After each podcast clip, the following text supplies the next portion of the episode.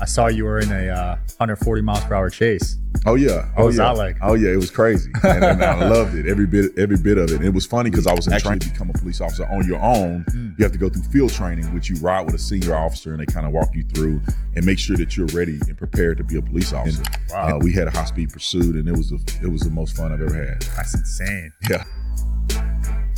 Welcome back to the show, guys. Digital Social Hour. Got an amazing guest for you guys today. Brandon Tatum. How's it going? Going well, man. Thanks for having me on. Absolutely. I can't wait to dive into your story, man. You got a crazy story. Yeah, man. I, you know, God is, is is really blessed me with a testimony, man. So I, I can't complain, and I'm very grateful for it. Yeah. So let's walk through it. I know you were a police officer for a while, right? Yeah, I was a police officer in Tucson from 2011. I left in 2017. It was an amazing career. Mm. You know, it was one of the greatest things I've ever done in my life. You know, Really? feeling like a superhero, being a police officer, being able to save people's lives, being an example for my son who's here at the studio. Nice. It, it- it was a, it was a plethora of great experiences. You know, a little bit of drama in, in in between, but for the most part, it was great. yeah. I saw you were in a uh, 140 miles per hour chase. Oh yeah. Oh yeah. like? Oh yeah, it was crazy, and, and I loved it every bit every bit of it. And it was funny because I was in training at the time, Yeah. riding with my FTO. And for some people that know about law enforcement, you go through training, you go to basic training before you actually actually become a police officer on your own. Mm. You have to go through field training, which you ride with a senior officer, and they kind of walk you through and make sure that you're ready and prepared to be a police officer. Wow. And so in that phase three, because there's four phases to it, but phase three, almost to the end, uh, we had a high speed pursuit, and it was the it was the most fun I've ever had. That's insane. Yeah. So when your lights go off, can you just go whatever speed you want? Well, within reason, right? In- Right. In the law, it says with due regard. So Okay. if you don't have lights and sirens on, you could probably go over the speed limit, just as long as you're going to a specific location. Sometimes when we travel, um, we're trying to get to a certain place. It may be an emergency, and emergency lights cause a distraction for everybody else. So sometimes it's not conducive to have the emergency lights on, but we still want to go above the speed limit to get there quickly. So Right. for the most part, you do it with due regard. It makes you not reckless and being a nut job. Yeah. And you know, for the most part, we we do drive probably over the speed limit. So what happened on that chase? Like, why was the guy going so fast? So this guy w- was completely a nut. He stole somebody's car at knife point. Normally, if you just take somebody's car, you steal it. If you're not uh, doing it with violence, we normally don't do a high speed chase, Mm. especially in Tucson. Really? Uh, so this guy did it at knife point. So he's a violent. He's he's done it at a violent. Uh, he's done something violent. So he's traveling. The funny thing is, man, I, I'm getting ready to get off duty. Mhm. I'm already off. We're in the debriefing. We debrief 30 minutes before we get off.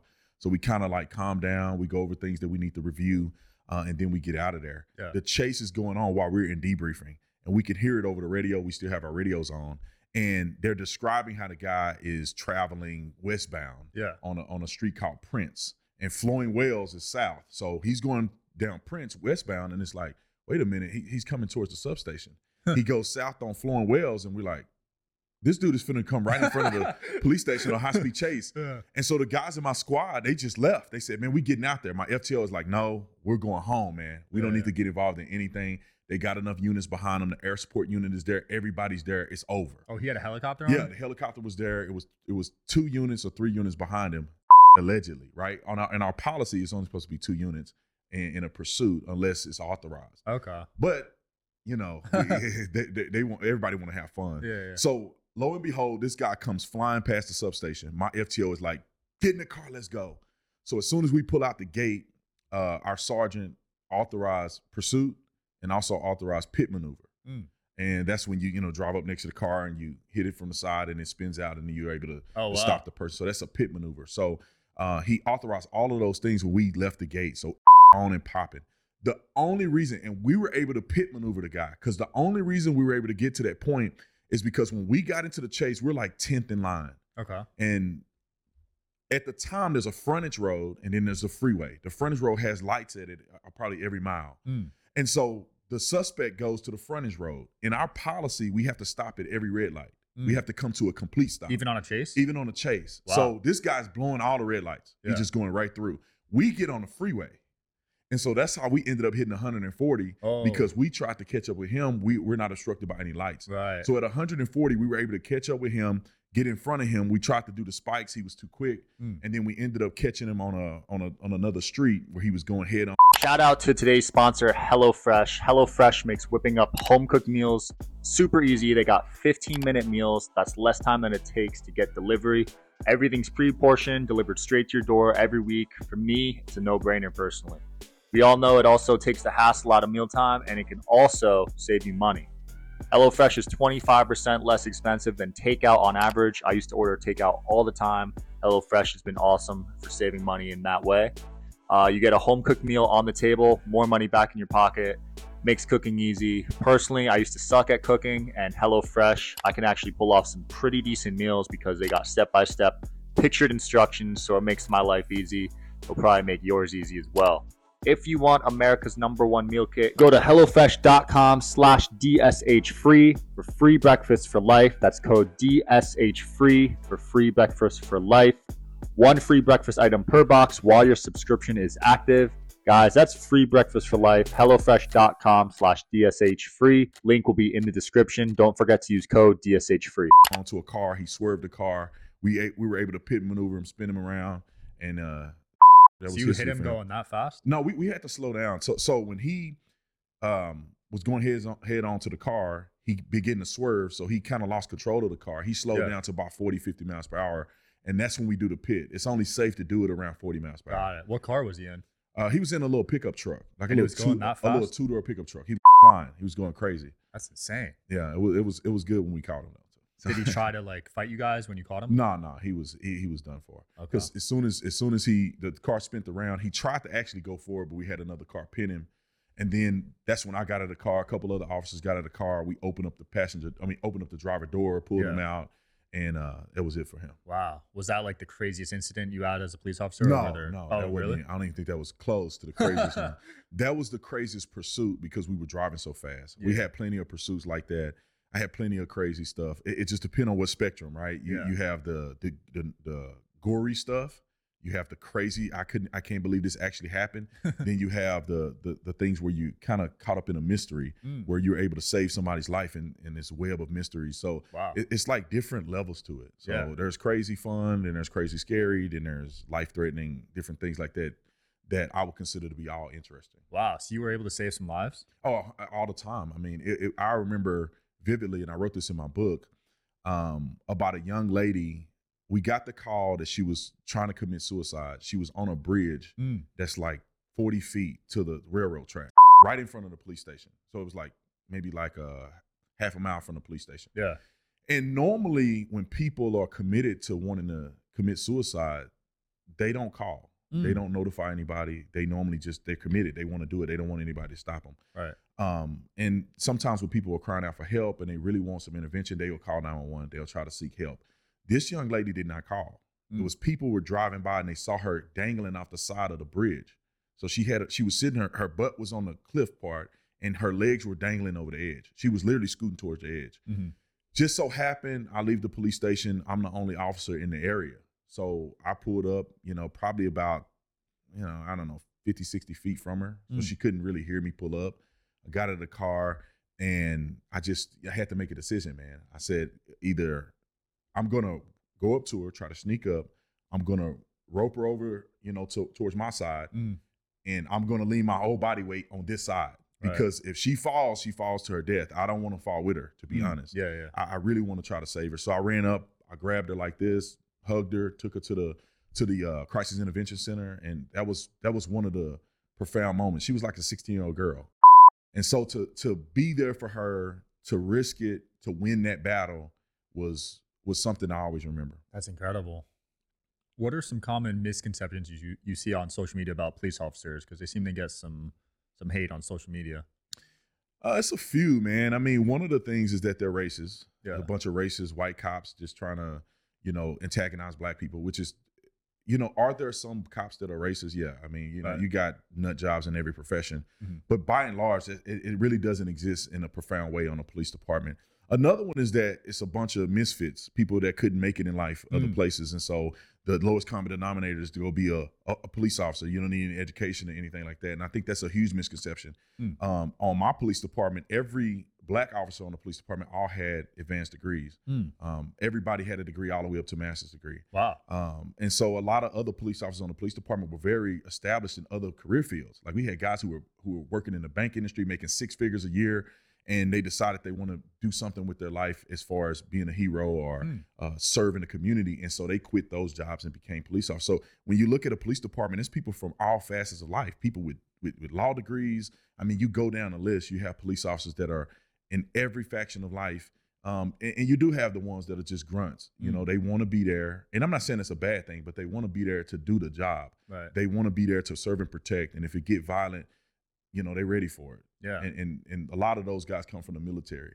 But you know, there's a there's a wide variety of different people that that serve as police officers. Yeah, I think people want to generalize with the racism stuff, but that's in any profession. There's going to be a few bad nuts, right? Yeah, and, and it doesn't matter what race you are, right? You know, there's black officers that are racist against white people, Right. And, you know, and vice versa, and Hispanic and white, and it's just a human condition where people. And I, and I would say this: I think a lot of it is less racism and more prejudice Mm. because the lack thereof exposure. So if you've never been around black people before, you may misunderstand or have a misconception of how black people act and you know the things that they like or don't like or you know because for instance like when i was growing up everybody i'm around was loud. Mm. and that's a thing that we used to be like as black people m- not everybody but a, a lot of black people are loud. You know we're charismatic we talk loud we talk with our hands. And if you have never been around black people and you come up on a call and people are being animated with their hands some people may think oh, oh my god they're getting ready to fight. It's getting violent. And they may see it that way, but Yeah. that, that may not be the way that it is. So some things like that do occur, but over time, officers who are patrolling in certain communities, they are used to dealing with the people in the community. right. And this is one thing that I wish that people understand. I, I would argue the least racist police officers are the police officers that work in the inner cities Mm. because they get an opportunity to see black people from every aspect good, the lawyers, the the hardworking black folks, and then the criminal element Mhm. and the people in need. And when someone gets they're the ones taking they're the ones taking the police report. They're the ones, you know, picking up, you know, dead bodies on the side of the road from people getting shot to death in gang violence. So Right. they have this this uh, overwhelming exposure to inner city uh, living inner city community people Mm. that they become acclimated more so than a person who's never worked in the inner city. They may not, you know, understand the culture as much. Yeah. So when you were growing up, before you were an officer, how did you view police officers? Because a lot of people fear them. Were you fearful of them at first? Yeah, I mean, I fear my dad more than police officers, but I did fear police officers, and I, I had nothing but negative thoughts about police officers. I Mm. thought they were all racist. Right. Um, and I remember getting pulled over a couple times in my youth, and and every time I got pulled over, I thought they pulled me over because I was black. Wow. And so culturally, that was what was taught, and and you embody that. Mm. And if you wear the lenses, and that's all you see, and most police officers are not black, hmm and you're gonna have that perception that oh man, they just pulling on because I'm black, because I'm a young man, and they they uh they mad because I'm doing, you know, they don't make money, so they mad because I'm they think I'm making money, Right.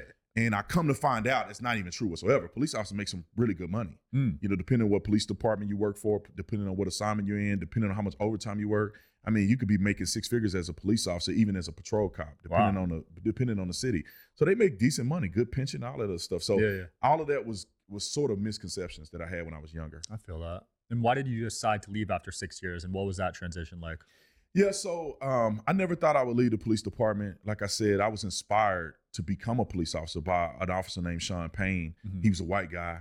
I really, I really just needed a job. My son, who's sitting over here, he was, Mhm. he was, uh, he wasn't born yet, and and I needed to make a decision as a father that I need to take care of my son. I Mm. was, I was, I was trying out for the NFL. I was in the NFL draft, and things weren't really going well for me Mm. trying out for football. And I said, look, I got to get a job. I have to get a career. I need to be a, a dependable father for my child. Mhm. And the police department was just one thing that I applied for. I didn't even think I was going to be a cop. Right. Like, you know, growing up, I didn't have great experiences with cops. I got arrested when I was eight years old for smoking vacant house. So my first real engagement with police officers was me getting arrested. Wow. And so um, all of that came into play. You know, long story short, I got saved and I and I kind of opened my mind to police officers and kind of rethinking the way I've thought about the world in, in a racial sense. Um, and also the anti-police sense. So I did the ride along with Sean Payne. I was blown away, man. He inspired me to be a cop. I said, man, I want to be a hero like Sean. And I had no intentions to ever leave. You know, I Mhm. wanted to be a chief. And I went back to get my master's degree in business leadership, which you have to have a master's degree to be a captain and above. Mm. And so I was like, I, this is what I want to do for a living. I, enjoy, I enjoy my job. This is who I am. and I started to get into politics, right? So Yeah. it, it started from my first paycheck. I looked at that paycheck and I saw them taxes come out of there, and I said, "Who do I need to vote for to make sure I ain't paying this much in taxes?" Yeah, yeah. And and so I, I began to look at you know um, the other side because growing up I was a Democrat. Mm. Uh, if you're black, you're a Democrat. Right. The Republicans are racist white people. That's what I was taught growing yeah. up.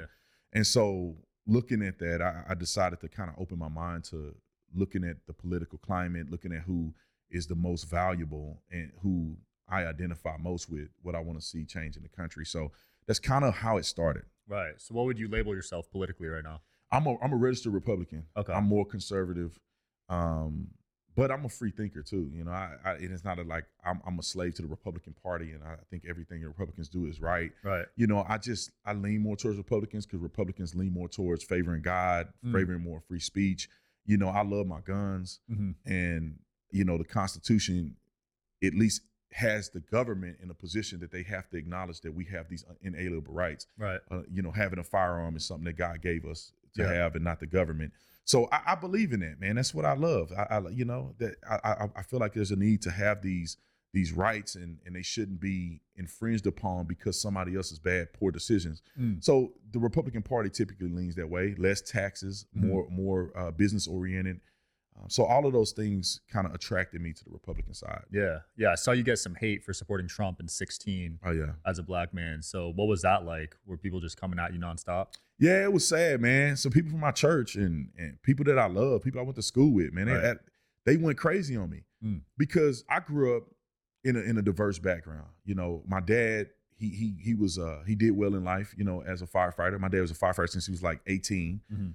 And so we were able to move up into better communities. We went to school, however, at Dunbar High School in Fort Worth, Texas, which is right in the hood in Stop Six. Mm. And so I had the experience of being a part of different communities. Mhm. And, and so I had experience being a part of the hood as well.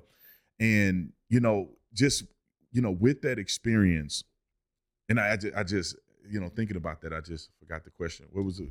You got a lot of hate for Yeah, that's right. That's right. So I, I went to this particular school. Everybody was cool. I had so much love from the hood, so much love from people that went to school with me. And then when I started to, you know, just open my mind, went to a Trump rally, and I Yeah. said, I like what this dude is saying. You know, I, Huh. I I'm not listening to everything the media say, and I'm not listening to what everybody say. I'm a grown man. I'm gonna go see what he has to say and Right, see right. if he a racist or not. But man, it was like everybody, a lot of people turned on me. Not everybody, but a lot of people. Mhm. And people from my school, they like, oh, you a sellout, you an Uncle Tom, you a coon, uh, Yeah. you working for the white man. And I'm like, bruh, like y'all knew me from the beginning. Yeah. I was your boy, I was your homie. Like how, how all of a sudden I changed because I like a certain political candidate. I mean, I don't even know the dude. I just really like his policies. Yeah. Yeah. You know, at the time, I liked his policies. And, and even at the church, man, I mean, the closer relationships was from the church because I had got saved in in uh, 2008. So I was a part of my church from 2008 all the way through to 2016. wow. And people in the church were just turning on me. Did they kick you out? Not they didn't kick me out, but they had negative things to say about me online. Wow. One of the young ladies at our church, I'm not gonna say her name, but it's funny. I was on my radio show and I read I read her messages. Yeah. she still got the. I'm surprised she haven't deleted them or blocked me. She still got the messages. She said, "You ain't nothing but an N word, just like me. Don't never forget them white people see you like that." And, and and this is a young lady at the church that I didn't even think cuss. Wow. She was holier than thou, speaking in tongues, running around the church, and I did not know she had that racial sentiment in her heart. Wow. And so it was it was troubling, but I was able to get more friends and, and be around people that really, uh, you know, um, identified the way I did in, in politics, and and it has just grown from there. And those Yeah. people that disagree with me, they I just don't really talk to them anymore. So none of them ended up apologizing later on. No, a lot a lot of them did. right? After So- they saw Biden. yeah, you know, yeah.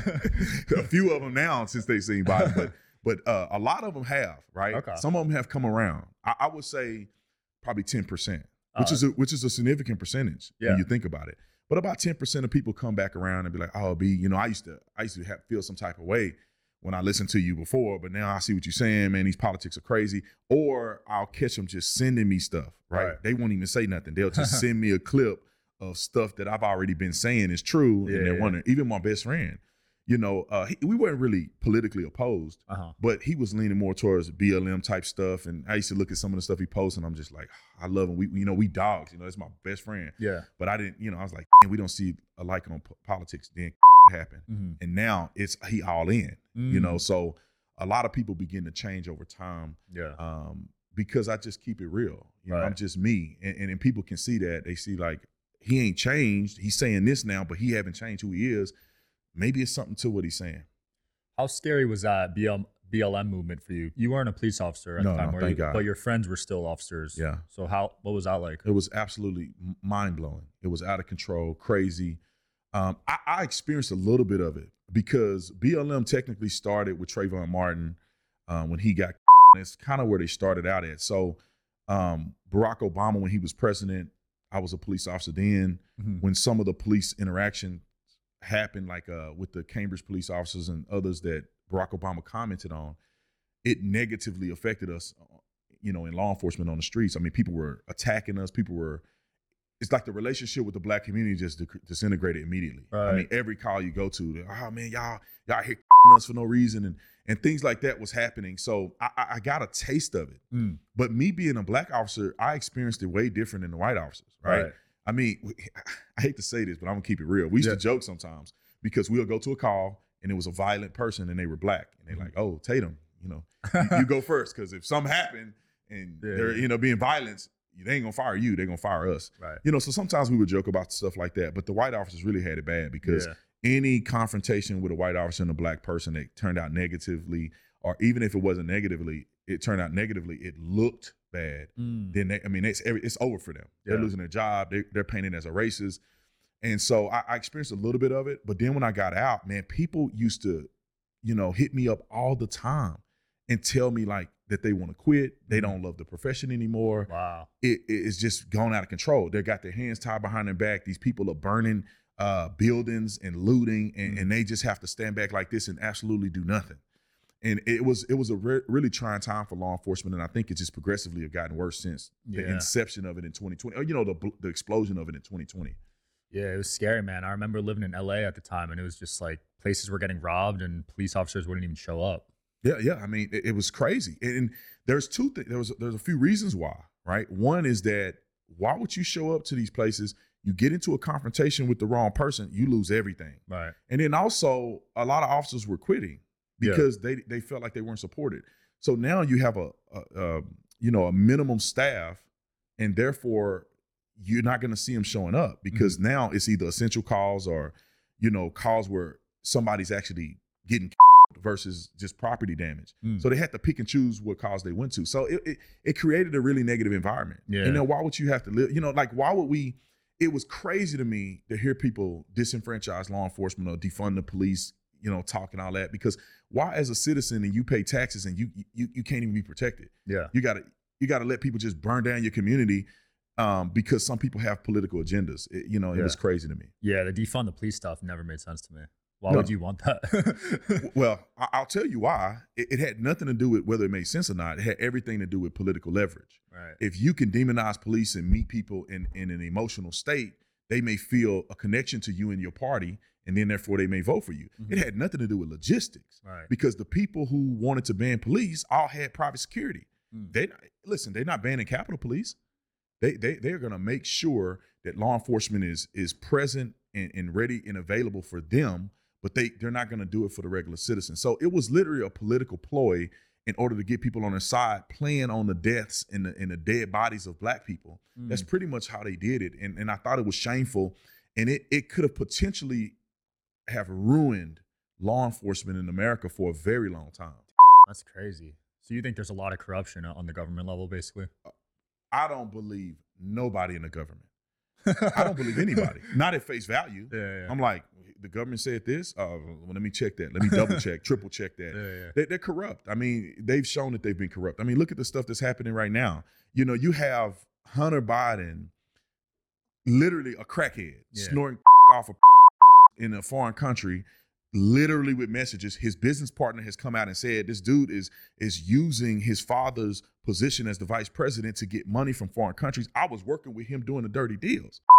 And also there's text messages and other uh, documents that allude to the fact that every deal he did or certain deals he did, he gave 10% to the big man, the big man meaning meaning uh, Joe Biden. Wow. And the FBI kind of covered it up. So I, I'm I'm not shocked of the corruption because it happens. Human human intent may be good, but then it gets spoiled by the evilness Money. uh, of, of money, greed, and power, Yeah. and then they begin to manipulate their way to the top. What about with Trump? Was there corruption there? You think? Yeah, I mean, I don't, I don't know. Like when I look at it, and I'm a, I'm a avid Trump supporter, but I call it how I see it. You know, I, I some things he do that I love, and some things he do that make me want to pull my hair out, make me want to pull his hair out. Yeah. yeah, yeah. So, but I don't know because it's it's ambiguous simply because they have not shown consistency. Mm. When so when Donald Trump got elected in 2016, everybody said it was it was an illegitimate election, right? Mm. Election Clinton came out and said it was an illegitimate election. Yeah, and he was colluding with the Russians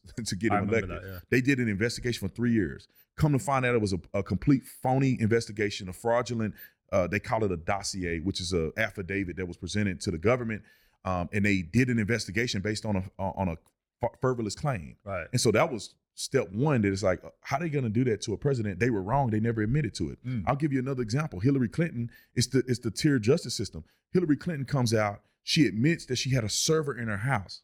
And she's a Secretary of State. She has a server in her house that the government didn't know about. She's sending and receiving classified informations on this server. Mm. And then when she's subpoenaed to go before Congress, she destroys all of it. Hmm. She deletes 30,000 emails. She take she take hammers, literally, and banged her Blackberries and, and, and other devices to conceal the evidence. Wow. And we did nothing about that. N- moving forward, you see some of the nefarious things that happened, and now you see that President Trump has gotten indicted on three different indictments. Yeah, I saw that. Why didn't they do it last year?